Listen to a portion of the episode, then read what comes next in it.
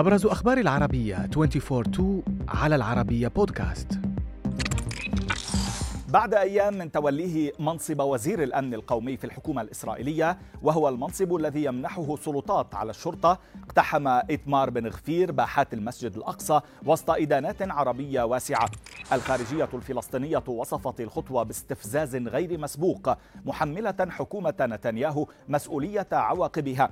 فيما دانت الخارجية السعودية الممارسات الاستفزازية للمسؤول الإسرائيلي معربة في بيان عن أسف المملكة لما تقوم به إسرائيل.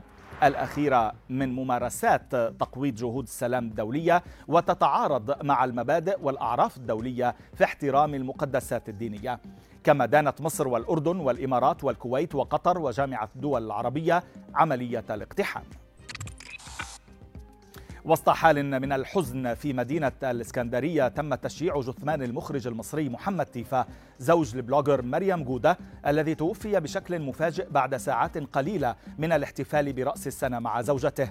وعقب الجدل الذي أثير في مواقع التواصل الاجتماعي حول وجود شبهة جنائية في وفاة تيفا كشفت التحقيقات الأولية أنه وبعد مناظرة جثمانه تبين عدم وجود أي إصابات ظاهرية في جسد المتوفى والتأكيد على أن الوفاة جاءت طبيعية لتصدر جهات التحقيق المعنية قرارها بالتصريح بدفن الجثمان. وسط حضور جماهيري نظم نادي النصر السعودي حفلا كبيرا لتقديم لاعبه الجديد كريستيانو رونالدو في ملعب مرسول بارك بالعاصمة الرياض.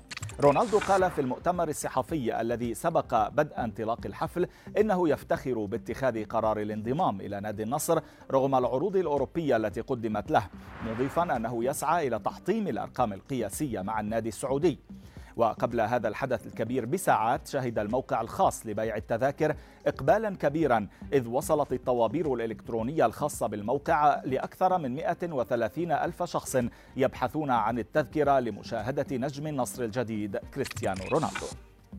في أخبار عالم الرياضة أيضا تصدرت صورة تجمع النجمين المغربي أشرف حكيمي والفرنسي كيليان مبابي الترند في مواقع التواصل الاجتماعي. الصورة التي نشرها حكيمي عبر حسابه الرسمي على تويتر يظهر فيها ثنائي باريس سان جيرمان وهما يحضران مباراة في دوري السلة الأمريكي. لتنهال التعليقات عليها وسط إشادة بعلاقة الصداقة التي تربطهما. فيما كان كريستوف جالتيه مدرب نادي الباريسي قد قرر إراحة مبابي وحكيمي بعد مشاركة الثنائي في مباراتين بالدوري الفرنسي ضد ستراسبورغ ولانس إذ أنهما لم يحصلا على الراحة بعد انتهاء مشوار منتخبيهما في كأس العالم.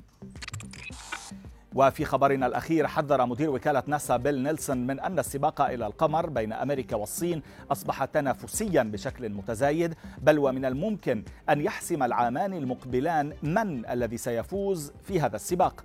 ووفقا لصحيفة بوليتيكو الأمريكية فقد توقع نيلسون أنه في حال انتصار الصين في هذا السباق فإن ذلك قد يؤدي إلى مطالبتها بملكية مساحات شاسعة من القمر تضم أكثر المناطق ثراء بالموارد. فيما كانت الحكومة الصينية حددت الشهر الماضي خططها لمزيد من المشاريع الطموحة كتطوير البنية التحتية للفضاء وإنشاء نظام إدارة الفضاء.